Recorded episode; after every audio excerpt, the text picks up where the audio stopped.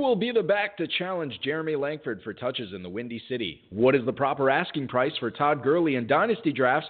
And what's the most accurate predictor of future success in the NFL? Plus, 2015 FFPC 500 Dynasty number 18 champion John Luxem joins the show to uh, talk about what rookie tight ends are must haves in tight end premium dynasty leagues, whether rebuilding is a viable strategy in dynasty, and what second round rookie free agent draft picks he'll be targeting. We've got a great show for you. Dave Gerczak is here. I'm Eric Balkman. Stick around. Your HSFF hour starts now.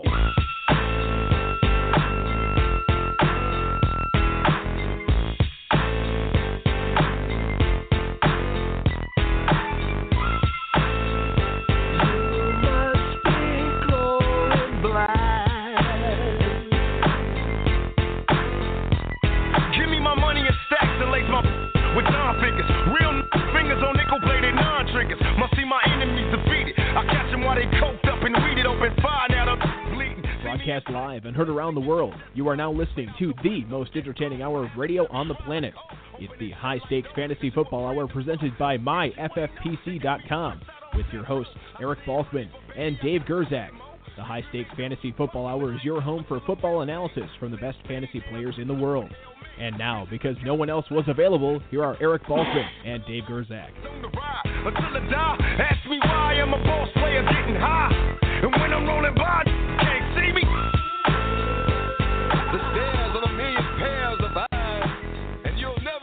Thanks a lot, Rob, and greetings and salutations, all you Balkaholics and Gerzakin addicts. Welcome to the latest episode of the High Stakes Fantasy Football Hour presented by MyFFPC.com. I'm your slightly above average host, Eric Balkman, and my co host is the Dizzle, the patron saint of fantasy football, Dave Gerczak. Saint Dizzle, are you cool with that? Whatever, dude. All right.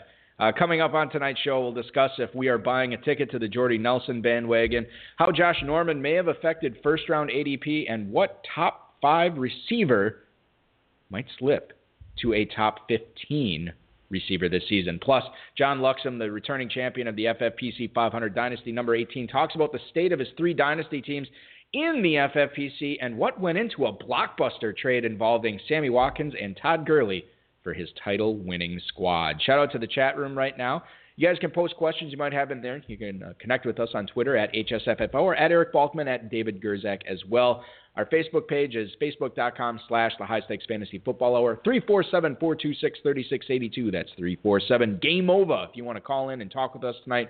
Uh, the inbox is highstakesfantasyfootball gmail.com. Our producer and mutual friend Rob and audio engineer Bryce will get those questions to us in the fantasy feedback segment coming up later on in the show. Very exciting night, Dave, because this is our last Friday night show before the NFL draft next weekend. So um, we have a special uh, special time. announcement oh, yeah. about our next show. Yes, we do. That's coming up later on in the program as well. You know, people don't like stay tuned and listen, bulky, to see when the next stupid show is. Oh, you'd be surprised. I would be surprised. You know what else they stay tuned for? What? More updates on the FFPC. And I'll tell you what, draft experts and classic leads going off right now at myffpc.com. The main event, you can sign up for that right now. A lot of goodies with that free free night stay at the Westgate Thursday night, discounted rates on Friday and Saturday. The free night stay is actually cool. It's And very apart- very cool. You know, apart from your little messaging about the classics and draft experts, the free night at the Westgate, that's fun. I think we, I think our whole group is taking over that casino. Yeah, it really is. It's gonna be awesome. Yeah, The craps table, blackjack table, it's, it's gonna be hot. Yeah, it's it's going to be very hot, and uh, you have until May 31st to make sure you save 100 bucks on your main event team and 250 dollars off each additional team. Yeah, probably. 20 times to choose from this year. I mean, you could make a killing on not only the FFPC, but how much money you can save depending upon how many main event teams you want to get this year. Yeah. It's it's the best deal the FFPC's ever had, in my opinion. That's unendorsed. We've we've gone Greg on the draft times. yeah, we really have, which is pretty crazy. I used to always give you know Greg, our good buddy at NFFC, you know, don't ever play there, just play with us. But you know, I used to always give. We used to always say, oh, Greg has like a zillion draft times. Yeah, he We- does, and he does. Yeah, and now we do too. We've gone Greg. Yeah, get that trending on Twitter. we've FFPC gone Greg, Oh man, my collarbone. You know, can I tell you guys a story? As long as it's brief. I was walking down the stairs in my house earlier today, and uh, you know, it's like one of those things where you walk down maybe like ten steps, and then there's another like ten steps, like a kind of a middle flight where it turns a little. You know, what do they call that? Just a step area. I don't know, like a mid-flight. Yeah, mid-flight or whatever. Yeah. And uh, you know, I was wearing just socks and I wiped out. So like I, you know, my butt hit like nine different steps and now my right collarbone hurts. You know, you when you hear like Thomas Jones breaking his hand in an incident at home, know, this crap happens, man. My Yeah. my collarbone hurts. You know what? I feel like Romo. I will say this though. Thomas Jones is a little bit younger. He was not 54 years old like you are. I'm not 54. 57. Whatever. That's it. Let's get to the news here. The Browns, Dave. I don't know if you heard about this. I, I know the Rams trade flew under the radar for you last week. So just to be to confirm, yeah. we we've now so all- you know all you listeners, we banned about 10 teams last year. yeah. So I was going to bring this up too. We, we've brought, you know, we're we're we're back. We're we're talking about the Browns every week. We talk about the crappy teams. right. Yeah. Here we go again. And here we go again. Yeah. It's, Uh, it's all about the top of the draft. I thought about skipping this just on principle because we talked about you know Josh Gordon and we had some God, Browns every week it's the damn It's- Browns. It's the damn Browns. They traded the number two overall pick, Dave, in the 2016 NFL Draft, and a 2017 fourth rounder to the Eagles for the eighth overall pick, the 77th overall pick, and the 100th overall pick in the 2016 draft.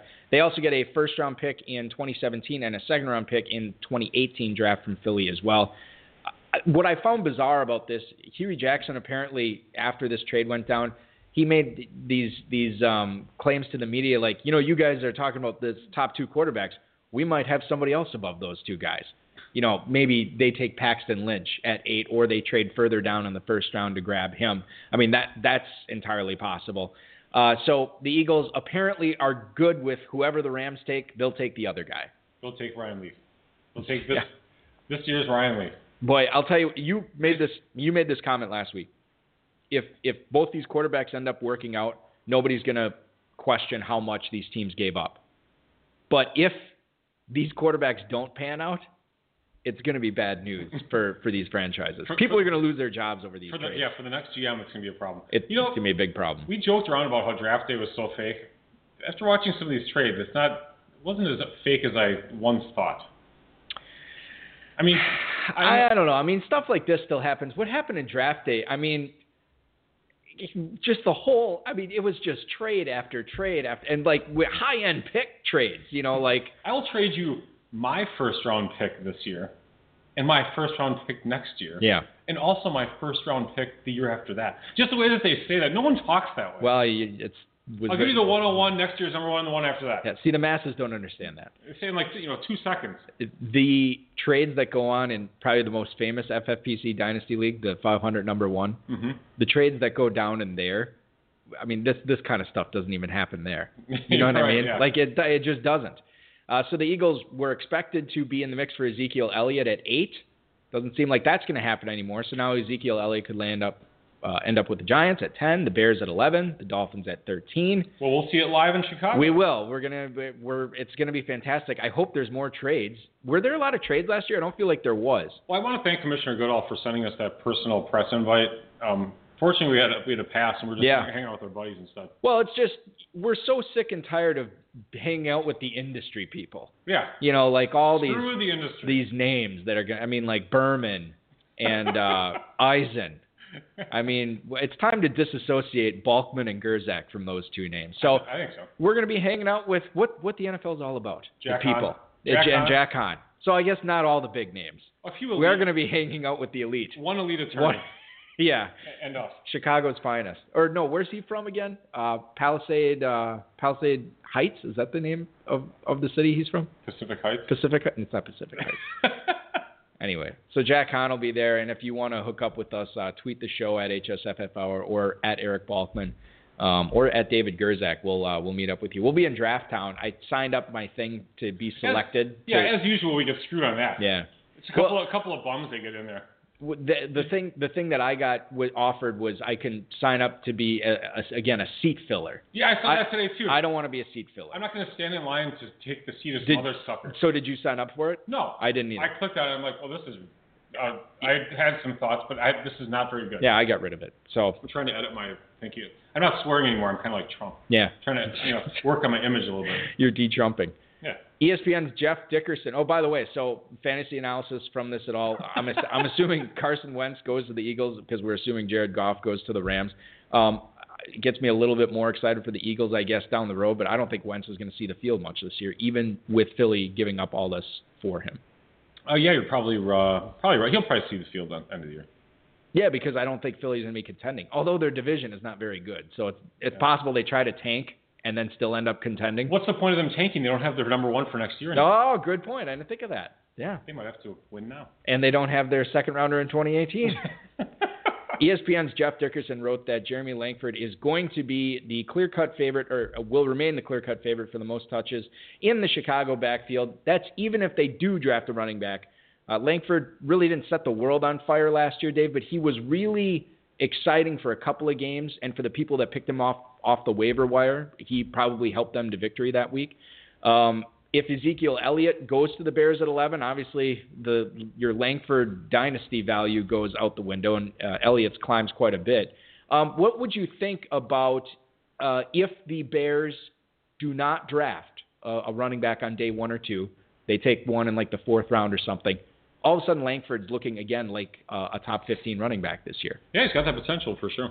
And Chicago apparently is behind him if they don't take a running back until the fourth round, too. Yeah, it's so funny when people, you know, I'm agreeing with you, but you know, just maybe Elliott goes like the pick before. Mean, they would they would have snatched him up. Now it's like, oh, we love Langford, and then next year they draft somebody else. Right. Yeah. You know, and and that's a, a lot of this is, is what it is. Is ba- they'll they'll make the rea- make the reaction based on what happens in the draft. The Browns trade down, and now all of a sudden we're hearing Huey Jackson saying, "Hey, we might like somebody else better." Oh, whatever.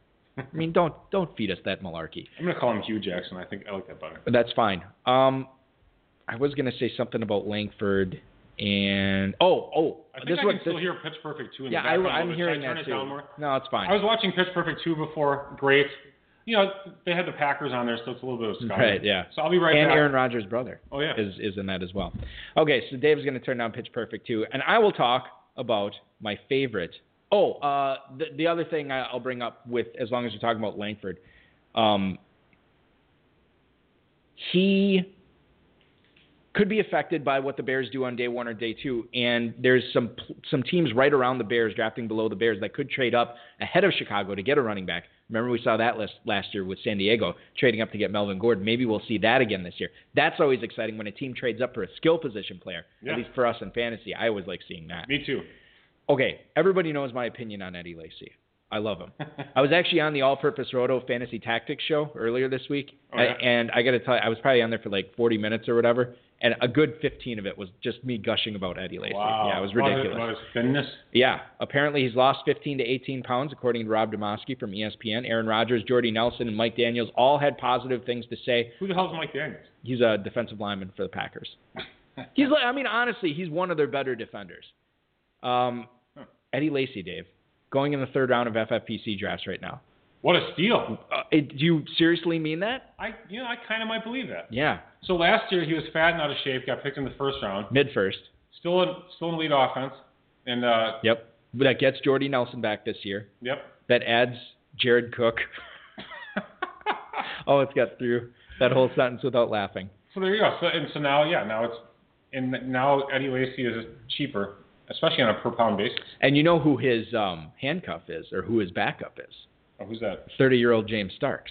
So it's, uh, I mean, certainly Dude, they. Starks is really 30 now. Yeah. Wow, he's he's been 30. around forever. Yeah, he's well. I remem- remember he was uh, an old rookie, and the year that the Packers won the Super Bowl, which was 2010, I think, hmm he was like, you know, sort of the bell cow for that team in the playoffs. You can tell the Packers really don't want to use Starks as like a. They really didn't want to use him last year, but Right. it's just like, Lacy, you can't even stay on the field for more than two or three plays, and you're out of you're winded. Exactly. Um, so you do like Eddie Lacy in the third, then? I, yeah, in the third I like him. Talk about starting receiver, receiver, and you want to get that stud running back. I I certainly like him in the third round. Yeah, I mean he's going to move up a little bit though. I mean keep that in mind. Keep you know high stakes players aren't stupid. He'll move up into the, he'll be like a turn guy, I would say. Could we be talking about Eddie Lacy, 2016 Ascendant? I think he's too old. Maybe. Well, have we, we've never had an age cutoff, have we? I guess we sort of have. Yeah, I mean, it's, it's always been like a youthful guy. Uh, Rob Demovsky also reported that Jordy Nelson was able to do everything in his uh, first season workout for the Packers. Uh, running routes apparently is the next step. So apparently, running routes not included in everything. So it's now late April, and he's uh, running around but not running routes. Not running routes. I'm not. Uh, I'm sorry. I'm not. I'm not on Jordy this year at all. I was also talking about Jordy Nelson. On that show, and I also shared that same viewpoint. Nelson's falling to the uh, set, late second round, third round in FFPC drafts. Still seems a tad pricey Uh, for me. I Especially I agree. While I'm touching my collarbone and trying to get over this injury. Right. I mean, it, these things are tough to get over. Balky. Now you are 32 years older than Jordy Nelson. Just Shut the just hell up. just so the the listeners know. now you know now I'm totally qualified for ARP. Uh, I said that there is one receiver on the Packers this year. One receiver that if I was if I'm going to draft one anywhere, Yes. you know who it is? Um. No. Randall Cobb. The only Packers receiver I'm interested. I think the Janis Love's going to get too out of control. Where's Cobber going in the fourth? Yeah, yeah roughly. Uh, in in uh, well, in FFPC drafts, I can't. You know, all those other funky drafts with the standard tight end scoring, I can't say where he's going. But he returns to sort of his normal role of you know being a, a quote unquote possession guy who's going to threaten 90 catches, who's going to approach double digit touchdowns, and you get that guy in the fourth round with Aaron Rodgers throwing to him. You know, if he didn't cost me the Kentucky Fantasy Football Championship last year, maybe I would draft him. But I'm not going to draft him. Did he out re- of spite? Did he really cost you it? Well, no, but uh, well, he was one of the guys. I started him. I don't even want to talk about it. Ted Ginn is banned. I thought it was- Cobb is banned. I thought it was between Gurley and Ginn was was the decision. those three, those three guys. Oh, okay. And and so you, lo- so you stupid. lost let's, by Let's move on. less I- than two points. I'm gonna, you know, I'm not. I'm gonna get disqualified from being on a podcast on how dumb that decision was. We're both off Jordy Nelson, not buying a ticket to the bandwagon. No, I think that injury. That's a pretty serious injury, and he's getting old. And the tough- 2014, I keep bringing this tough, up. tough to recover. Go back and watch the film from the last month of 2014. He was really struggling to separate from his man on defense. I could carry over to 2016. There you go, Bulky. We're going to carry over right after this break. Eric Balkman and Dave Gerczak on the High Stakes Fantasy Football Hour. Our guest, John Luxem, 500 Dynasty, number 18 champion from last year, coming up right after this. We're back on the High Stakes Fantasy Football Hour. My name is Eric Balkman. He is the patron saint of fantasy football, Saint Dizzle, Dave Gerczak. I really has a great ring to it, man. I really, really like it. That's great, Balky. Not as much as I uh, like bringing in our uh, guest tonight. Uh, he's the owner of three FFPC Dynasty leagues at the high stakes level. Uh, he uh, owns a fourth one, has a mid May startup draft date with the FFPC. All So he's going to be owning Manning, uh, Manning four of them this year. That'll be fun. He's also coming off a Footballguys Players Championship League title, as well as a ring from the FFPC 500 Dynasty League number 18, a figurative ring, a metaphorical ring. We don't send rings out to Dynasty winners. Please welcome Mr. John Luxem to the HSFF Hour. John, thanks for coming on the show. Hey guys, how we doing? Great. We're doing well. What's your normal Friday night like that, that you took time away from to join us on the show tonight? Usually uh, shuttling kids around from baseball or soccer practice and getting them situated before before bedtime. Oh, Oh, that's nice. Not on. So we really ruined. Yeah, I just we're we're destroying families on the HSFF Hour, Dave. That's, what we do. That's typical. Yeah, but well, that's very cool, John. What, what do you when you're not uh, when you're not chauffeuring uh, young athletes uh, around to their uh, various sporting uh, event practices? What do you do for a living? Uh, I am actually a Dunkin' Donut franchisee. I own uh, a bunch of Dunkin' Donut restaurants here in the Chicagoland area, um, and uh, that's that's my main focus uh, besides the FFPC. That is awesome. So do you? I mean, you have do you have employees that get up at like four in the morning to make the donuts like they always talk about? Yeah, actually, we used to have our own kitchen, but um, you know, uh, we we got rid of the kitchen, and now we buy our donuts from another kitchen. But uh, yeah, we used to get up at two in the morning and make the donuts. Wow, that is, that- I love those the chocolate whatever the chocolate covered ones whatever. Cho- what do they call it? Just chocolate Choc- frosted. Is that the term? Yeah, chocolate frosted. Yeah. Oh, The highly highly technical term that you couldn't come up with. Chocolate frosted.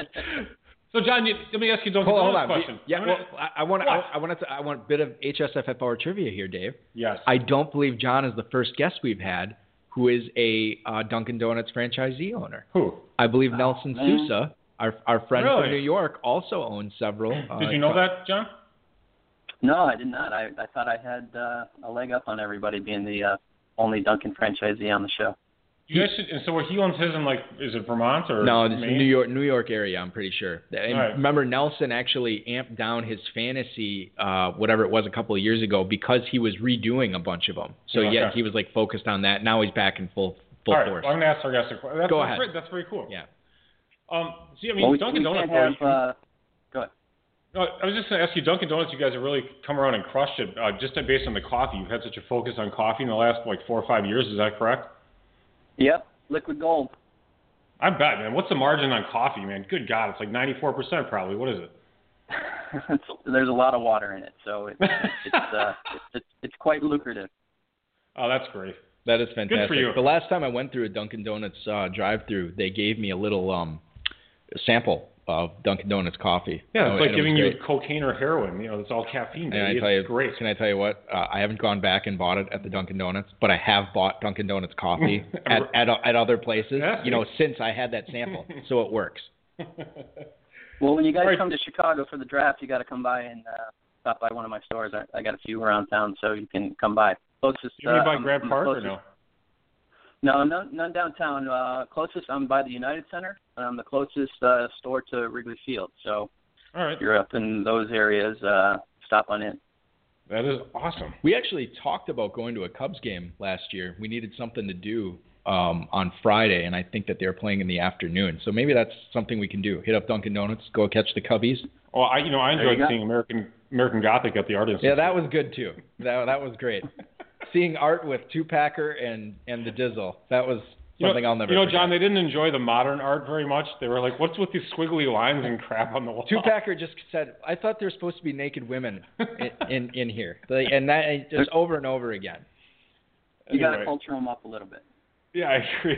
All right, John, we're going to talk fantasy sports a little bit. Congratulations on the 500 number 18 title last year. After Dion Lewis got hurt, you were forced to roll with Adrian Peterson and Darren McFadden in running back. And with your top receiver and Sammy Watkins missing significant time, the odds were against you winning this league. How were you able to pull it off? Um, I, I got I got pretty lucky, I would say. Um, actually, I was I, you know getting ready to talk to you guys. I went back and looked through this team, and um, as of right now, I only have five players left from my original startup draft. And um, you know, I had Keenan Allen on this team, um, and he got hurt. Um, so once that happened, I, I kind of had to scramble and make some some decisions, and I made some key trades um, right after Keenan Allen went down. I think he went down uh, around week nine or ten, um, and then I made some trades. I picked up. Uh, I made a trade for uh, Michael Crabtree.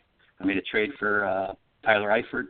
Uh, basically, actually, I traded Keenan Allen for for Tyler Eifert, um, and then I also in that same week I traded for Martellus Bennett. Um, so those three guys uh, added to to the arsenal that you know Keenan was having a great year and uh, needed to make up for the lost points of, of Keenan Allen after the you know he went down. Um, John- so that was the big start. But I also was lucky in the waiver wire. I picked up Dion Lewis at the beginning of the year on the waiver wire. He went undrafted in our in our startup, um, and then I was able to um, pick up Doug Baldwin and uh, Kamar Aiken later on in the year. Um, those guys definitely had great finishes to the season, which added to you know me pulling out the title in that league. Balky, where did Baldwin finish last year? Like 12 or 13? We talked about it a few weeks ago. Yeah, yeah, I can't. He's- I, he's way yeah, up yeah, there. I, I thought he was top ten. That's crazy too, because you lose Keenan Allen, who was just crushing it, like a top five wide receiver, and then right, I mean, Yep. Baldwin was great the first like five or six weeks. I mean, he was good, but then he got better as the year went on, right, John? Yeah, he he was having. I mean, he was getting a lot of touches, and I mean, he he was on pace for you know a record number of targets and and catches before he went down.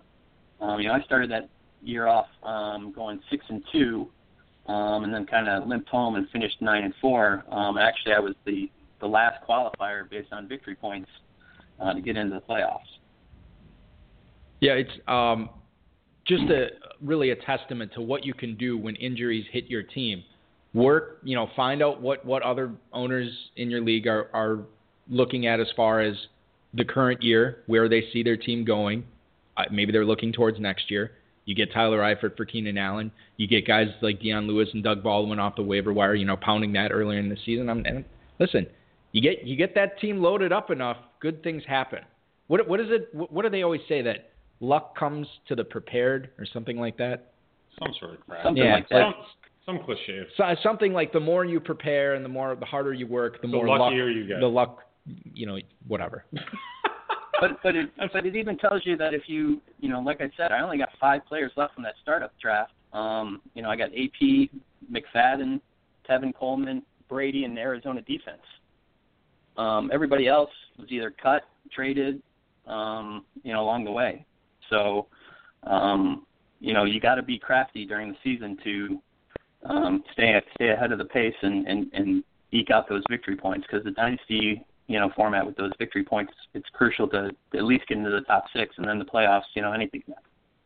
And those FFPC dynasty leagues, these guys trade like crazy. Yeah. I'm really impressed. Yeah, it is. It, well, it's it's why you join, right? Yeah, no, no doubt. John Luxem, the uh, champion of the 500 uh, number 18 FFPC Dynasty League last year, joining the show tonight. John, let's talk about a couple of the trades that you did make last year.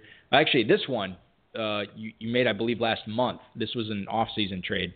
Um, you give up Sammy Watkins, Shane Vereen, the 105, 505, 612, and 712 and all you get back is Todd Aloysius Gurley.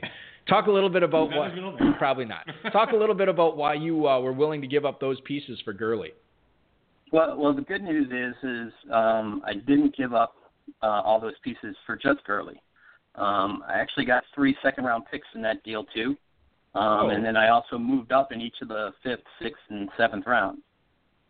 That's so crazy. Well, that's just highway robbery now.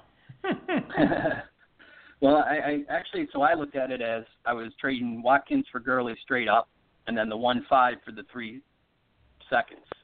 Um, I threw Shane Vereen into the deal, and I was going to cut him anyway. Um, this is so. Um, and actually, I was surprised that the guy I traded to him kept him. He still has him on the roster, but um, yeah. So I, I looked at Gurley as the you know top R, uh, RB on the board for the next you know three or four years for sure. Um, you know, and Watkins obviously he's more QB dependent, and Tyrod Taylor and uh, Sexy Rexy out there in Buffalo scare me a little bit. So um, I figured it was a little bit safer, more consistent play to, to go for Gurley. Now, let's talk about Todd Gurley just a little bit. I know we've talked about him in the past, but I mean, you know, he's he's this guy. He's now he's 21 right now, and he was drafted. He was like, he came out early. Yeah. A totally pedigreed back coming off this injury. I mean, he I would say, what do you what do you guys think? I'm going to ask each of you this question. What do you think the odds are he is like truly the next Adrian Peterson? Because you just say Todd Gurley next next three or four years, and in dynasty that's typical where you're like, oh, I can only give you three to I'm only going to project for three to four years. But what are the real odds that he's the next dynasty guy like Peterson, where you're looking at the next ten years of being a top 10 running back, assuming he doesn't get hurt. Bulky, you go first. No, actually, I'm going to let John go first, right, and John that way first. I can pander to him by agreeing. Oh, with that's him. right. That's so how Bulky John, does it. Yeah, John, go ahead and answer that.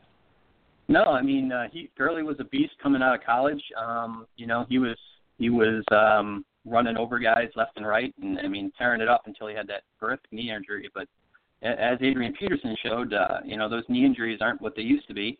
Um and you can come back from them, you know, bigger, faster, stronger and and uh while there probably was some skepticism about Gurley coming into the league last year off the knee injury, I think, you know, once he got it going after a few weeks, uh, he showed that he was every bit part of you know uh, NFL caliber tier one running back, and I, I think he's only going to get stronger and more confident. And Jeff Fisher is going to hopefully figure out how to keep using him the right way. I will say this about Adrian Peterson, who we've mentioned on the show, and I can't medically prove it, but I'm pretty sure he's a cyborg. I don't believe that he's human. I don't believe that he's being tested for machine parts. He's probably being drug tested, but he's not. He's, he's like Dick Cheney. You know how, he- how he's got the robot heart now. Adrian Peterson has a robot everything inside of him. So it's very difficult for me to say, oh yeah, Gurley's going to be the next Peterson. Gurley's going to be the running back that that's the the the face of the NFL for the next decade. But I will say this: Hmm, here we go. if there's anybody who's going to do it, it's probably Todd Gurley. And this is It's Ezekiel Elliott. and and this is not Ezekiel Elliott. And this is coming from a guy, uh, John, who actually uh, in our dynasty league that that Dave and I uh, used to play in. uh, Actually, I think we can still play in those. Oh, we can. Yeah, because they're private leagues. I just, I just told uh, premium user that he. Thanks to your laws in Illinois, my friend, we have to get out of playing in commercial fantasy leagues. I just it's told- not passed yet. I just told- I'm all pissed off. But yeah, uh, well, just Sorry, John. down. It's not I already was texting premium user and I said, "Hey, you're running my team and you're commissioning the league now." And he's like, "Sounds great. Uh, I can't wait." Uh, and so anyway, uh, I traded Todd Gurley or traded for Todd Gurley. I gave up a package to get. So obviously, I'm a big believer in him as well. So again, very difficult for me to say that predict who, who's going to be the top running back in the league for the next you know half decade or whatever. But if I had to pick one, it's clearly Gurley. Full decade. full decade. Well, if you ask if you ask Steeler fans, obviously they're going to say it's Le'Veon Bell, but um, well, you know the you know, problem I um, have with with him, John, is like this is now he's flat out fantastic when he's on the field. I mean, they run the wildcat with him. He catches all the passes, scores touchdowns. He's fantastic. This is two years in a row that he's had knee injuries, or season-ending knee injuries, and now he's going. What was the thing we talked about on the show? Like blood relocation work or whatever he's having done on his knee to try to Oh, yeah. to, to get that I healthier. all about that. I'm part. like, you know, I wanted to trade him. I think. Gurley tore his ACL. He came back. He's healthy. I know that right now. Gurley- that's that's Gurley why. I'd rather, and Bell's not an old guy either. Yeah. But not. but uh, that's why I, I put Gurley over Bell. But yeah, you're right. I have no doubt that the the Pittsburgh fan base would definitely be behind Le'Veon Bell over Gurley. Gurley just looks like a stud. He's just got that look about him. Like he's a stud. Like Watkins. You look at Watkins, you're like, oh, this guy's awesome. All right, Bulky, All this is right here where this thing says show break. No, you d- talk about the other before we go to break. All right, all right. Trade. Sorry about that. I That's guess right. I guess uh, I should learn how to read. so John, uh, last month you swapped the 205 for my favorite metric superstar, Jerrick McKinnon. Was this just a simple move of getting Peterson's handcuff before he fell off a cliff, or do you think this is the year that uh, McKinnon does break out just because of Peterson breaking uh, breaking breaking his ankle, his legs, you know, breaking his kids hard, whatever. Age, mileage. What do you think? Blood restriction therapy, by the way. Thanks Oh, to thanks. Chef Paul. Blood right. restriction. Go ahead, John. Well, uh, uh, and channeling my best uh, Dave Gerczak, I was uh, um, trying to uh, find a, a good handcuff. Um, Adrian Peterson, you know, obviously he's getting older. He had the the ACL, um, you know, but he's had six years of 300 plus touches, and um, eventually, I know Balky just said that he's a cyborg, but eventually that's got to catch up to him, um, whether it's this year or next year. And um, McKinnon's only 23 years old, um, and uh, it looked like a, a safe play to swap the two the two five for him. And um, you know, I, I I didn't even hesitate when the guy you know came with that offer. Yeah, I like. I, I still like McKinnon. You know, and, and I don't want to make it seem like cyborgs are for, for forever. I mean, robot parts do wear out. You saw Terminator 2, right? Well, I was going to They bring up. melted that sucker down. They yeah, crushed it. yeah, and uh, uh, I was going to bring up. I haven't seen it yet, but Force Awakens apparently C-3PO has a red arm in the movie because it was part of like another droid or something. So Oh. apparently his left arm wore out and he had to have that replaced. That was the new one, right? That's the new one. That was just out. It's Force Awakens, right? That's John. Help me out. Force Awakens is that what it's called? Yeah, I believe that's the new one. Yeah. Okay, there you go.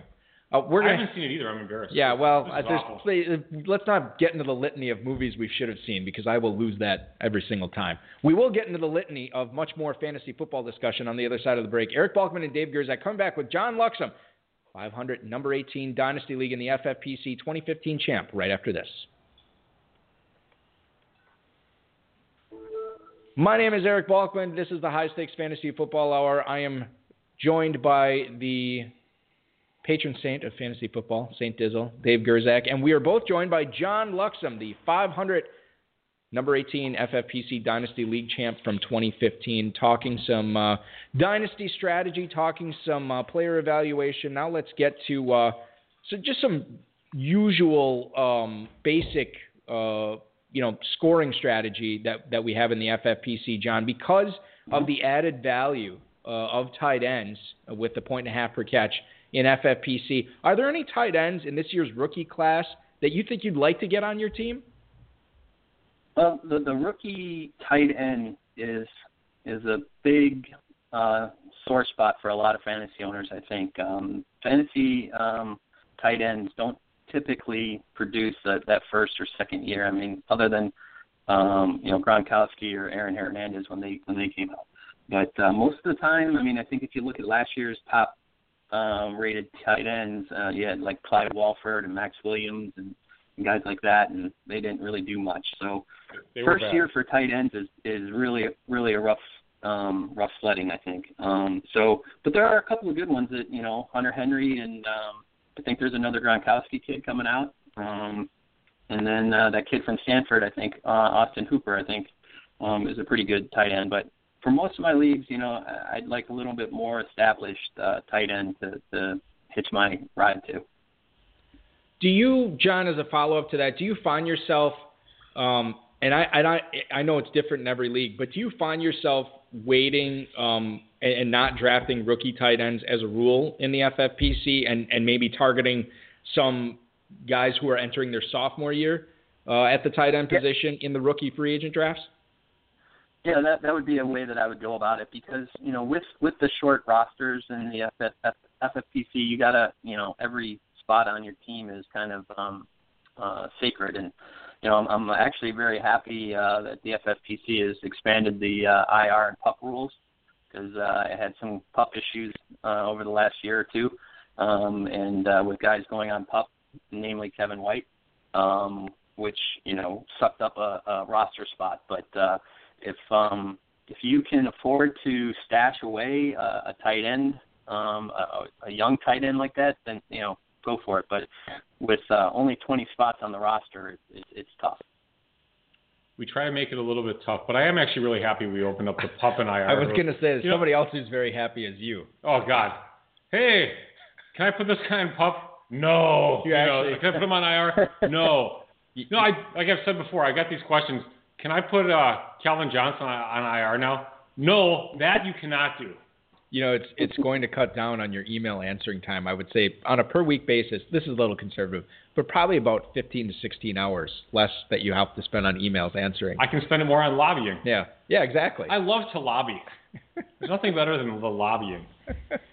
and the I've and the, desired 11, to lobby. and the 11 hours of driving to, to do it. Yeah, I love to drive to you know to Springfield, Illinois from Appleton, Wisconsin, driving 22 hours in two weeks. Anyway, so John, you don't have any first round Hey. picks thanks to that trade, That's why you're a patron saint, my friend. but you are the defending champ, but you have three second rounders that Balky seemed to omit in that earlier trade discussion. That was Rob. Rob, sorry. Can you tell us the names of a few players? Give us some of your little second round sleepers that you're looking at selecting there. Yeah, I mean, um, there there there's some, you know, um, in, in this league, uh, I'm a little thin now at wide receiver after a few trades. Um, you know, I did have Demaryius Thomas, and I and I traded him away, and I had Watkins, and I traded him away. Um, I'm kind of you know down on on Demaryius Thomas anyway, with the uncertainty of who's actually going to play quarterback there. Um, but uh, for the second round, you know, I, I see how it falls, and you know, uh, there's there's some young wide receivers, uh, obviously rookie wide receivers that are coming into the league, like uh, Malcolm Mitchell out of Georgia, um, Runya Wilson, you know, that that aren't going to be necessarily producers right off the bat, um, but they might be good guys that could be, you know, a second year down the road kind of um, uh, a project that might might materialize for you. Um, Charone Peake, you know, another Clemson guy. If you if you want to go on the the route of how well Clemson's produced talented wide receivers, um, is another guy that might be there in the second round. Um, but then there's, you know, I may go running back. There's a lot of good, you know, second tier rookie running backs like Kenyan Drake and C.J. Procise and guys like that. This is like I, I think I'm, I'm writing all these down, Balky. a show record for the mentions of Charone Peake like consecutive weeks on this show. That's like five five How do you spell, consecutive how do you guests. spell his first name?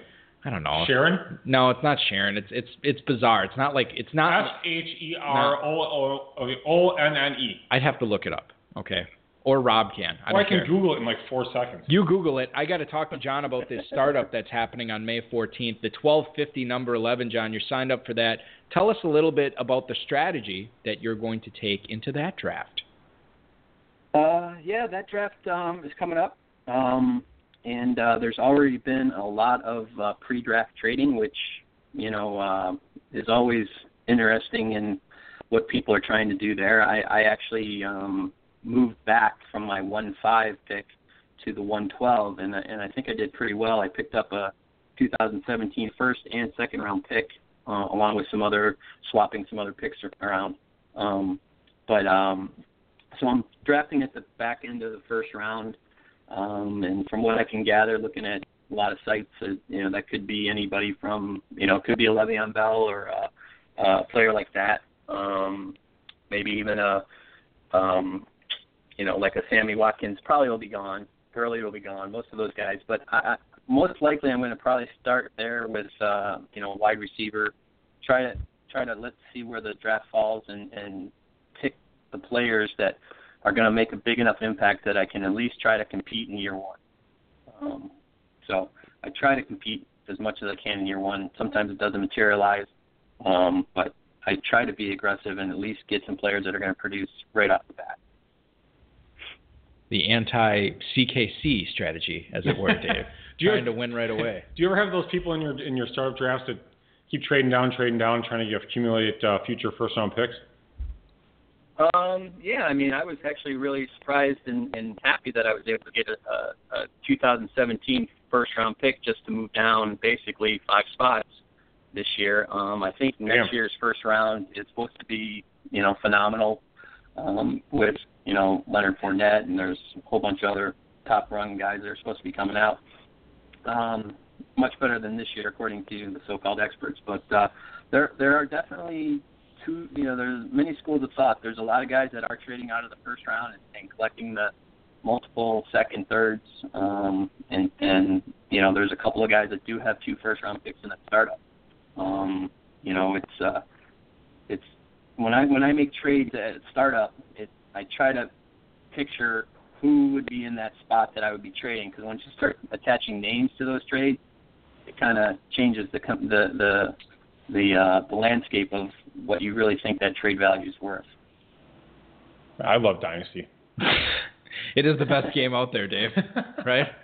Uh, Charone, C H A R O N E. Peake.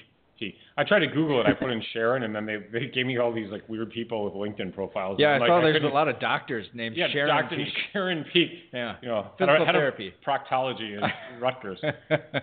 so, John, you're also running. Uh, this kind of follows up with our current conversation. You're running two other FFPC Dynasty teams now. Is it two Yep. others or three others? Well, it's two, and then the the third will be, With the or the fourth will be the Yeah, I'm trying the to- startup. Yeah, I'm trying to do another startup. Um, Okay. You know, trying to take these winnings that I've had this year. I, I had a really good year last year with you guys, so trying to plow that money back into you and Yep. uh, see if I can can repeat what I did. This is a skill game, Balky, but in craps they call that pressing it. Yeah. So tell us a little bit about whether you're trying to win every year in Dynasty, or do you believe in the power of the occasional rebuild in, in uh, Dynasty leagues? Yeah, it's funny that that, that you guys asked me that question because um, you know in, in a lot of the the chat rooms uh, that I'm in with these dynasty leagues, there's a lot of guys who they talk about you know all this players long term value, and and what I've been finding in most of these dynasties is guys don't really hold these players that that long. I mean, I've seen I've seen Julio Jones traded, I've seen Le'Veon Bell, I've seen I've seen every top player traded, not once but twice in some leagues.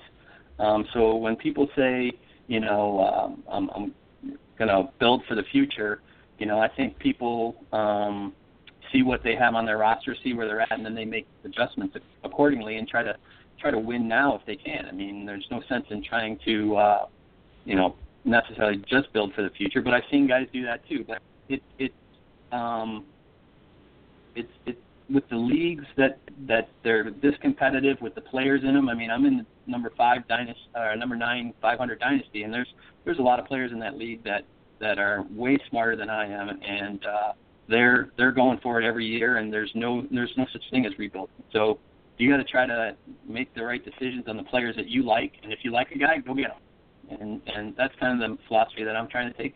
Is if I like a player, uh, I'm going to go get him, and I'm and I'm going to hold on to him as long as I can. So in that league, I'm in the 500 nine, number nine. I got uh, Melvin Gordon and Kevin White last year in, in the in the uh, uh, rookie draft, and those guys obviously White didn't play, and Melvin Gordon didn't have a, that great of a rookie year, but I, I, I'm I'm still holding tight on those guys, and I and I really think that those guys are going to turn it around and, and be mainstays on on both of their teams. I think Kevin White's ceiling is is phenomenal. I think Alshon Jeffery better better be looking out because Kevin White's coming. And that's from a Chicago Well, yeah, area would- resident. You know, it's interesting you bring that up, John, because yeah, not only that, but we we have an email here from Frank in Farmingdale, New York. He writes, with Matt Forte and Martellus Bennett moving on, how big of a season do you think Kevin White is going to have in 2016 next to Alshon Jeffery? Thanks for the email, Frank. John, it seems like you're pretty bullish on uh, on Kevin White. If we were, you know, I, I don't want to restrict you to you know, giving us a, a stat line of, of catches, yards, Uh-huh. and touchdowns for White this year. Um, but maybe give us an idea of, of the type of season that you think he has. Um, I think he outproduces Jeffery. Wow. I think that uh, yeah, I, I mean uh, Jeffery. I mean he's he had a really great season when he had um, Brandon Marshall with him. Um, you know, under you know, he was banged up last year and, and didn't really have you know the kind of year that he wanted. And uh, I, I really think that uh, Kevin White is is the future at the wide receiver position in Chicago. Um, every report that I see and, and from the local guys here in Chicago, they're they're nothing but rave reviews about what Kevin White's going to do on the field. And and uh, I thought that last year when they when they drafted him, um, it was really unfortunate that he couldn't get on the field, and I had to send those emails to Dave asking about the pup. Um, but uh, but um, you know, I, I think Kevin White is has the he has all the skill set to be the next you know one of the next top ten, top fifteen wide receivers in, in the league. And he's young enough, and he's got the athleticism to do it. So, um, you know, and and I think that I, don't know Alshon Jeffery. He he's he's a big, tall receiver, but um, I, I'm just not as impressed with the long-term prospect for for Alshon as as I am Kevin White. I will say this about uh, Kevin White. When we were in Draft Town last year uh, in Chicago, the loudest it got, and Dave, I, feel free to disagree with me, but I don't think you will. The loudest it got all night on that first round was when the Bears were on the clock, and then Goodell announced that Kevin White was the pick. The place just erupted. Yeah. Everybody was because obviously there's a lot of Bears fans there. It's in Chicago. Place just erupted. Super happy. I saw a few hugs. I didn't see any tears. But then the place it just totally thinned out Yeah, after after that. that, yeah. And then we got to spread out a little bit, which was nice. But but yeah, everybody super excited about Kevin White last year. I was so bombed at that point. I mean, I think I spilled my 708 beer, and You- then I hit my were. head trying to stand back. up. Seven oh eight. Yeah, that was the stupid big beer that they No, used to it's not, it's over not. there. that's not- three one two, Dave. Oh, Yeah. whatever, whatever. I thought that was the suburban beer. Was get the 708? That's right. the that's the lager. I thought the 312 was the darker beer. What what is the what's the area code for seven oh eight? Where is that? Do you That's know? the oh, that's the suburbs, right? Oh, That's is it in really? No, eight- That's in Chicago, yeah. That's, Yeah, so got that area 847 is the other one. That's the more. That's like the Colt forty five. That's Well, the older- tell John, That's the malt liquor. Let's ask John and just Okay. shut the hell up. All right. John, tell us all about the area codes in Chicago area. um, but hey, but no, I think the reason why people were excited about Kevin White at draft day is because people were really upset that we let you know Brandon Marshall go for basically peanuts, um, seventh round pick, I think it was, and um, you know coming off of the season that he had, and I know he had you know some locker room issues and he's a bit of a head case, but you know um, we want to see guys produce on the field, and and that's why I think when they went out and got a top flight receiver um, with that pick, that high pick in the draft, I think you know the city was really uh, optimistic and, and excited, especially with Adam Gase coming over. Um, they were, you know, we were- we were thinking that hey, this could be the next uh, big thing in, in, in town. So hopefully this year, uh, you know, with the new coordinator, uh, you know, Kenny Loggins or Dwayne Loggins or whatever that guy's name is, um, you know, we we I'm can. all right. Yeah, don't don't you worry Yeah. about him. Uh, well, hopefully we're not in the danger zone or something Oh, like that. Oh beautiful. yeah. That's good. That's good. But, uh, but uh, I, I, we're very optimistic here in Chicago about about Kevin White and, and what Jay Cutler and and the and the Bears offense can do. And I mean, it'll be interesting with the draft. Um, you know, I, I heard you talking about Ezekiel Elliott. I mean, if, if the Bears and, and Langford, um, you know, it's uh, you keep hearing rumors that the Bears might take a running back. I, I think they're going to take a running back in the in the um, at some point in the draft. Um, and if Ezekiel Elliott falls to the Bears at 11, I, I mean, I, I think that they they might be forced to to make that pick. I don't think they're as high on Langford as everybody else thinks they might be. Um, he's a nice player, but I, I just don't think he's the the difference maker um, that that everybody might want him, want him to be. That's see, that's But- John. We need this local analysis Yeah. at the draft. So I mean, I think you need to call in either sick or call in well on Friday, and you need to come to the first round and hang out with us. We're hanging. We're at the Palmer House Hilton. We walking the half Okay. mile to Grand Park. I I saw last year there were so many cops around. People are you know it's very safe there. I Very ran, I ran into one of my old college buddies randomly. Really? That, Is he a yeah, cop? don't you remember that? No, no, no. Remember he was wearing Oh, the, yeah, yeah, the Vikings jersey? yeah. we just that it's was a great bizarre. time. Come on down, hang out. You know, call in well, whatever. We have, It's we very have our final. Is that a is that a shot at our at our town's crime record? No, No, I'm I'm not making any commentary on the murder rate in uh, certain areas. It's just certain areas, though, right?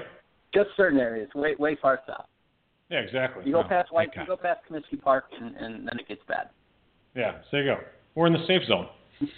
Not the danger zone. Not the danger zone, right? All right, you know this is a great interview. Uh, final, I always say final question, but this isn't a question. This is a statement.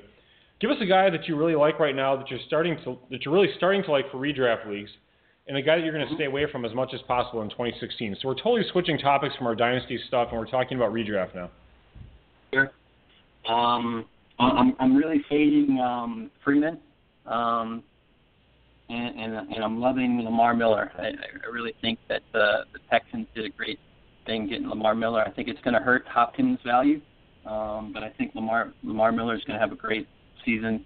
Um, being the lead running back, I, you know, they never. I don't think they really used him to his full potential in, in Miami, and Miami's you know scrambling still. I mean, every time I turn on the internet, they're trying to find another running back. That they're not high on Jay Ajayi, um, but um, I'm I'm very high on Lamar Miller, and, and I'm like I kind of told you I was already down on Alshon Jeffery. So um, those are the guys that I'm staying away from. Alshon Jeffery, Demaryius Thomas again. I traded him because I don't know who their quarterback's going to be over there.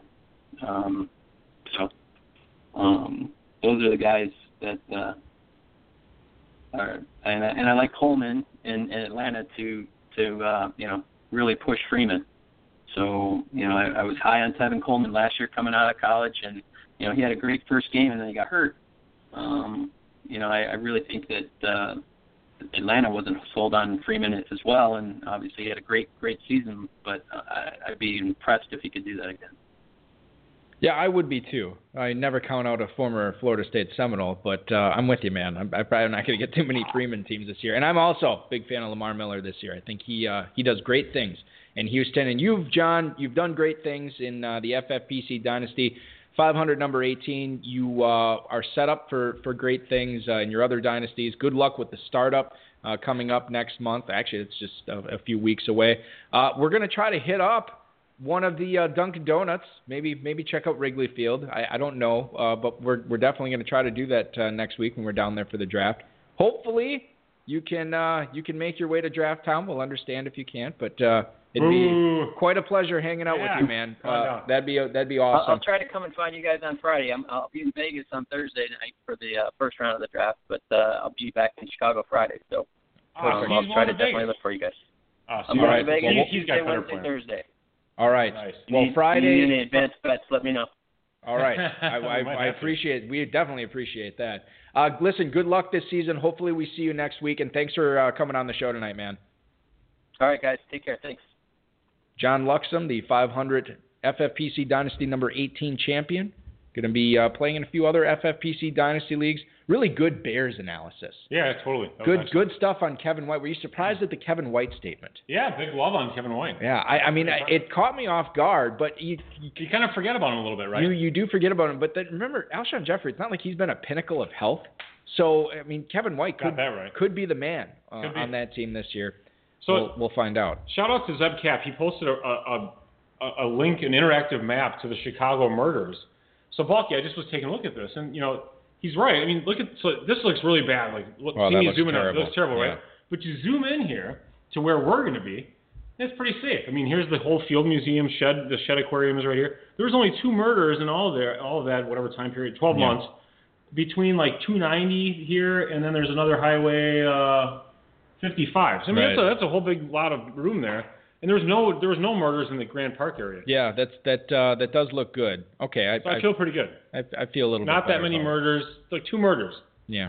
Okay. and not none by the aquarium or anything. We were talking about going to the aquarium, so we're good. We're safe with you. Are we going to do the Shedd aquarium? That was your vote. I think the field museum is good too. Okay. Well, the aquarium gets more pub, and I've never been there, so I mean, I've seen fish and octopi before. yeah, but that close. I'm fine. I want an octopus on my face. Just jump on it. That'd be so great. All right. Uh, You're not listen. diving with the fishes. we're getting away. Well, we're not. We're getting away from things here. I want to take a quick break, real quick break. and We'll be right back after this with all your tweets and emails answered here on the High Stakes Fantasy Football Hour. This is Eric Balkman coming at you on the High Stakes Fantasy Football Hour, along with the patron saint of fantasy All right, football, no, you Saint can say it like once. I'm not going to say it once. I'm going to to say it every- drill it home so it's like synonymous. Dave Gerczak, patron saint of fantasy football. Saint Dizzle. We're, we're saving fantasy one state at a time, Balky. Exactly. And Illinois, did some good work there this week. I saw I saw an article where you were quoted in the New York Daily News. How about that? I was pretty happy. That was that was a great article. That's very just- exciting. out. you know, in fact, anyone who's listening should go to at sbfsta.org, or actually, Not- at, not no, I'm sorry, not not Yeah, org. yeah, yeah. At sbfsta on Twitter, Right. and then retweet the uh, the reference to uh, at M. Zaleski. It's spelled Zalewski, Yeah. but he's the uh, the nice House of Representatives person in Yeah. Illinois who's been really, you know, against a lot of opposition. He's been trying to make that fantasy bill go through and, and work on it. Very working very hard. We certainly Very appreciate his efforts, your efforts. I saw our uh, lobbyist Steve Brubaker said you are now the most famous person in Appleton, Wisconsin, That's Harry Houdini. and uh, I was offended because that is a title I currently hold. That's you, Balky. You're the most famous person on Swarm for sure. no, that's look. You're the mayor of. Are you the mayor of Wisconsin? On- No, I can't on- get that because the.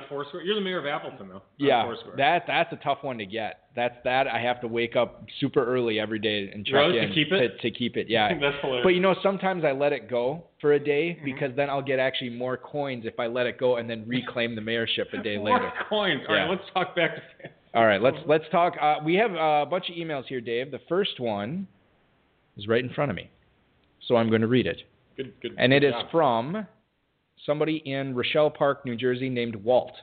Walt. When you guys try and project how good a college player will be in the pros, what's most important? Opportunity, system, talent, game film, metrics, or something else? See you in Chicago and go Jets. So there you go. Walt and Rochelle Park, New Jersey, going to be hanging out with us uh, at the draft. Evidently.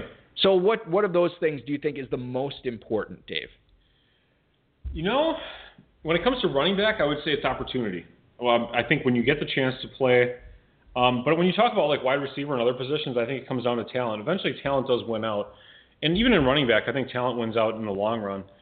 Uh, you know, you, I think Phil- Talent wins. Yeah, I think you look at the film and the metrics, and I mean, I think that takes your that's like a combination, your talent or your skills in playing playing the sport um, are a combination of the film and metrics. It's probably more film so that film and the metrics. I mean, as far as actually being able to play football, Yeah. you can play football or you can't.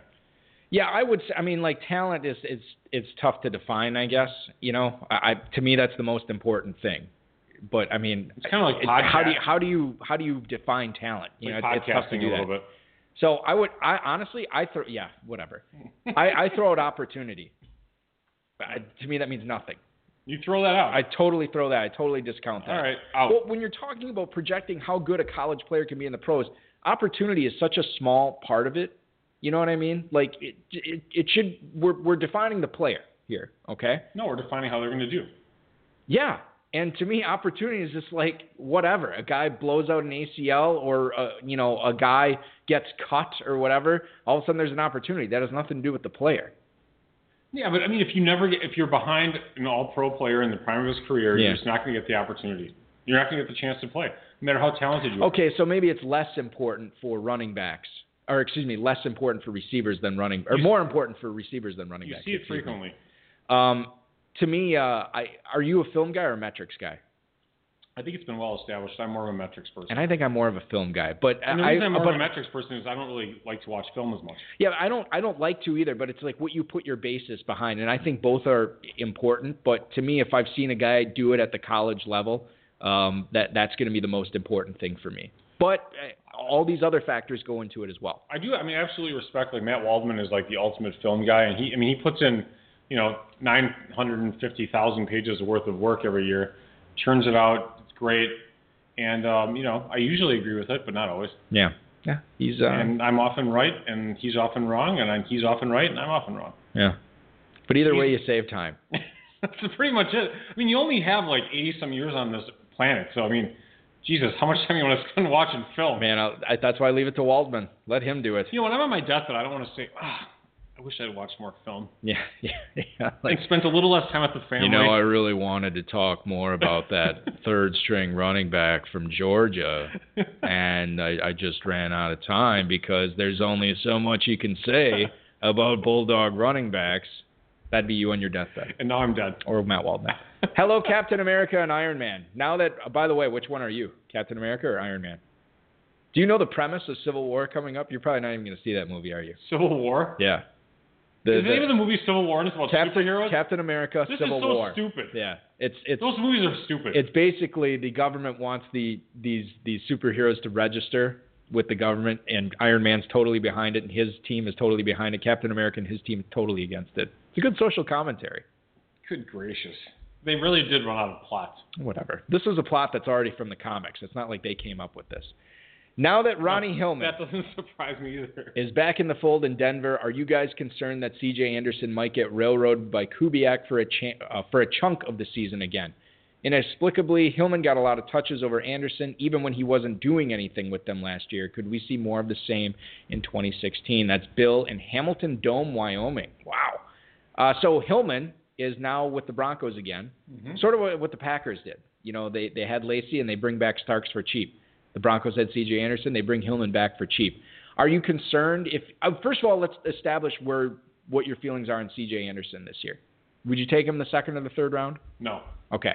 So for you, this is sort of moot because Hillman's not going to affect. You're not going to get C.J. Anderson, basically. That's where he goes? yeah, I would take Lacy over CJ Anderson. I would too. But he he's sort of in that same tier. Like Matt Forte is going right right around there. Devonta Freeman. Okay.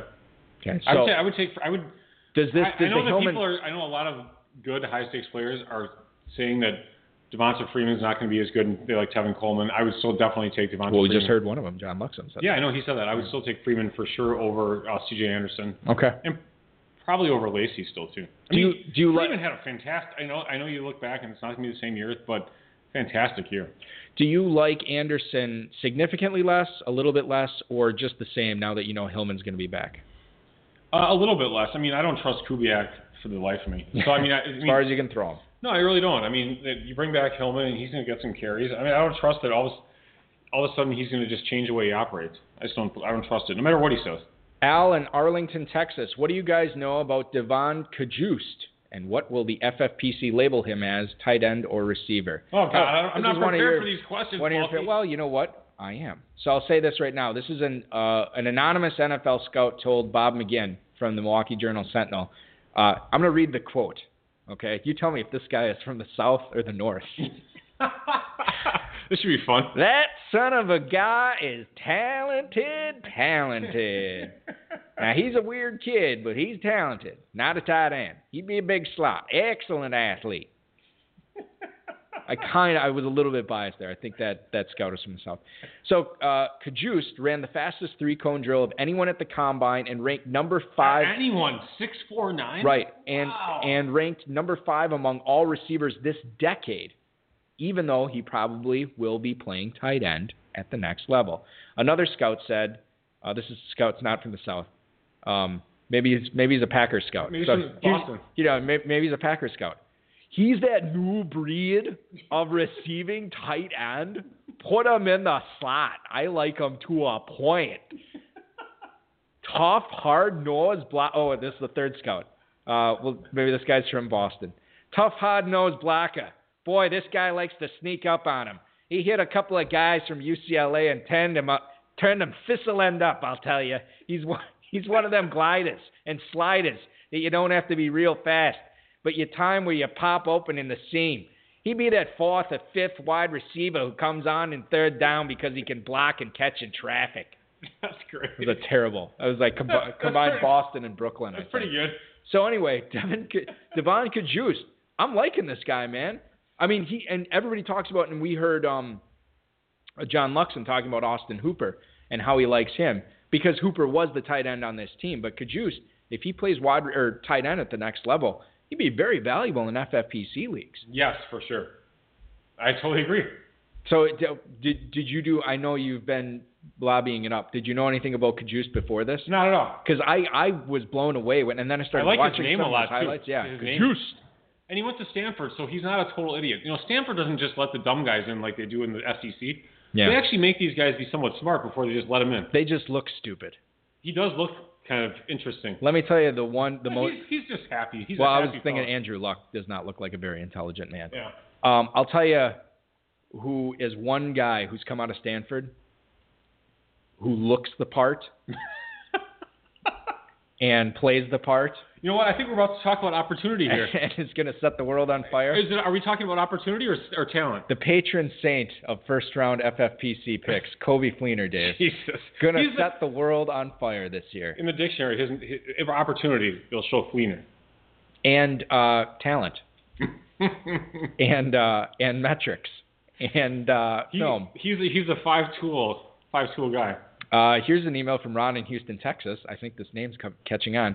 Dear patron saint of fantasy football and, Well, Sa- oh, and I'm sure he I'm sure he put that in there. and Satan's little helper. So I guess I'm Satan's little helper. Um, That's accurate. Okay, uh, let's see. If you guys take the NFL schedule into account when drafting, did Julio Jones get a bump by having the Panthers release Josh Norman?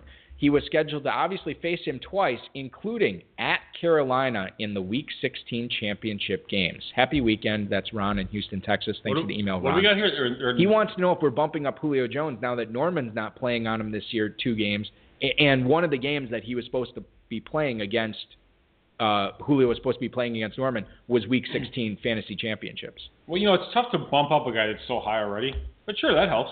I mean, you're talking about Antonio Brown, Julio Jones, Odell Beckham, DeAndre Hopkins to a certain extent, all going at the top of drafts. Now does Jones?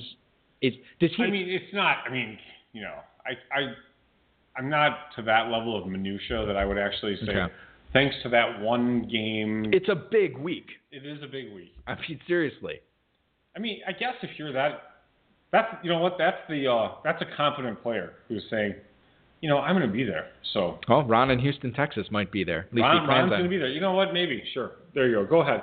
You bump him up there, but I mean, I don't. You know, if you unless you see really tough matchups for Odell Beckham or Antonio Brown, um, I wouldn't necessarily lead. You know, think too much about it. Yeah. Okay. Fair enough. Have we talked about who your number one receiver is for redraft this year? Right now. That's No. not minutia. That's No, let's get let's, Maxa. We'll get we'll get to that later. Ma- Maxa. Okay. Uh, Jerry in Asheville, North Carolina. This is our last email, by the way. Dear Balkman and Gerczak, Marvin Jones and Mohamed Sanu just got paid to be the number one and two receivers in Detroit and Atlanta. With them not playing opposite AJ Green, do you think Green takes a step back in 2016 with no proven option to keep coverage off him? No. Thanks for the email, Jerry in, in Asheville, North Carolina. You don't. No, Why is that? I think he'll be fine. I mean, so, what was the question? It was about he Marvin wants to know Jones he, leaving. he's no and Sanu leaving. Sanu sucks. Marvin Jones is a little bit Sanu older. just got paid a boatload of money by Atlanta. Well, you know what? So did Jim McIlvaine back in the NBA. No, don't bring up the five- NBA on yeah, this show. thirty-five million dollars. He sucked. I mean, sucky guys get paid. It's okay. It happens. You know, Okay. um, at- what is it? Houston, Well, whatever his name was in the NBA, and the Knicks. He got a hundred million dollars over ten years. Wait, who? Allan Houston. Oh, Allan Houston. He was Yeah. good though. He was very good. He was terrible for that hundred He was. He had a knee problem in the last few years. Nevertheless- stealing money from the Knicks. Yes, Sanu sucks.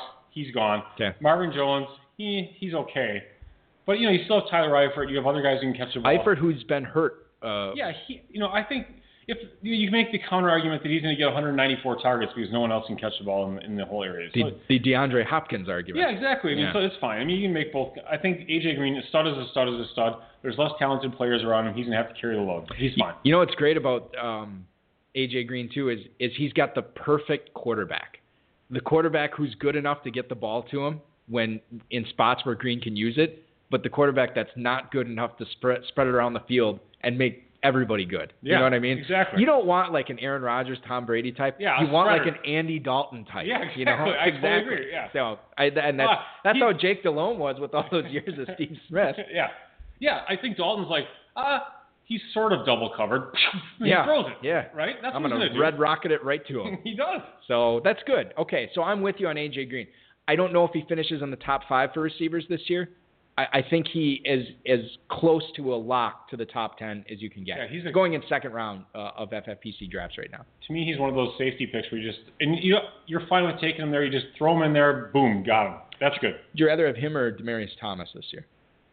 Um, you know, I would still probably lean to Demaryius, and the reason, Really?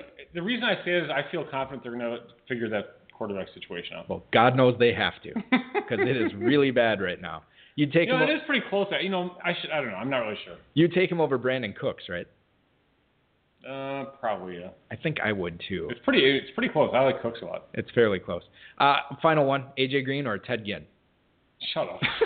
See, what the hell kind of crap is this? All right. I we- should have to put up with this, Bulky. We're obviously going with Ted Ginn, and that is going to do it for tonight's show, ladies and gentlemen. So, special announcement: um, the new outlet where we're going to be broadcast out of, which I don't think we can say yet. probably listen to this show. They have listened to the show; they love it. I mean this one. The exact quote: "I want your content." Um, so they they want us uh, to make sure that we're churning out a show every week. Now, normally we would take next week off, but we're not going to because uh, of the NFL draft. We're going to record a live show on Wednesday night next week, still 10-9 Central. This will be really fun because it'll be the preview to the to the big draft. Literally will be the NFL draft preview show. I know I teased this week's show as that, but this will be the draft preview show coming up this Wednesday night at do we 10 have a 9 guest Central. yet? We do not have a guest yet. Um, I have an interesting story about that of one that fell through, and I'll tell you about that off off off air. Oh. But we're I uh, the wheels are in motion to get one for that. So that will be uh, our next broadcast, 10 9 Central on Wednesday night. I want to uh, to thank uh, tonight's guest, John Luxem. Yeah, John was great. Look forward to eating his donuts in Chicago And the coffee. and the coffee for sure. Um, and I want to thank the FFPC, Rob and Bryce, uh, all did a bang up job uh, tonight. So that is going to do it uh, for our final Friday show before the NFL draft. Thanks so much for listening, everybody. I want to remind everybody to check out sbfsta.org. Go to uh, the FS, uh, SBFSTA link on Twitter to check out that New York Daily News article. Feel free to like and retweet And play the main event. and play the main event. Free Thursday night stay in Vegas at the Westgate. You can't beat that as long as you're a main event player. Ladies and gentlemen, thank you so much for listening. Your weekend officially starts. Oh. This has been another episode of the High Stakes Fantasy Football Hour presented by MyFFPC.com that was broadcast live and heard around the world. Eric and Dave will be back next week with more analysis, interviews, and advice from a guest much smarter than they are. Thanks for listening, and we'll talk with you again next week.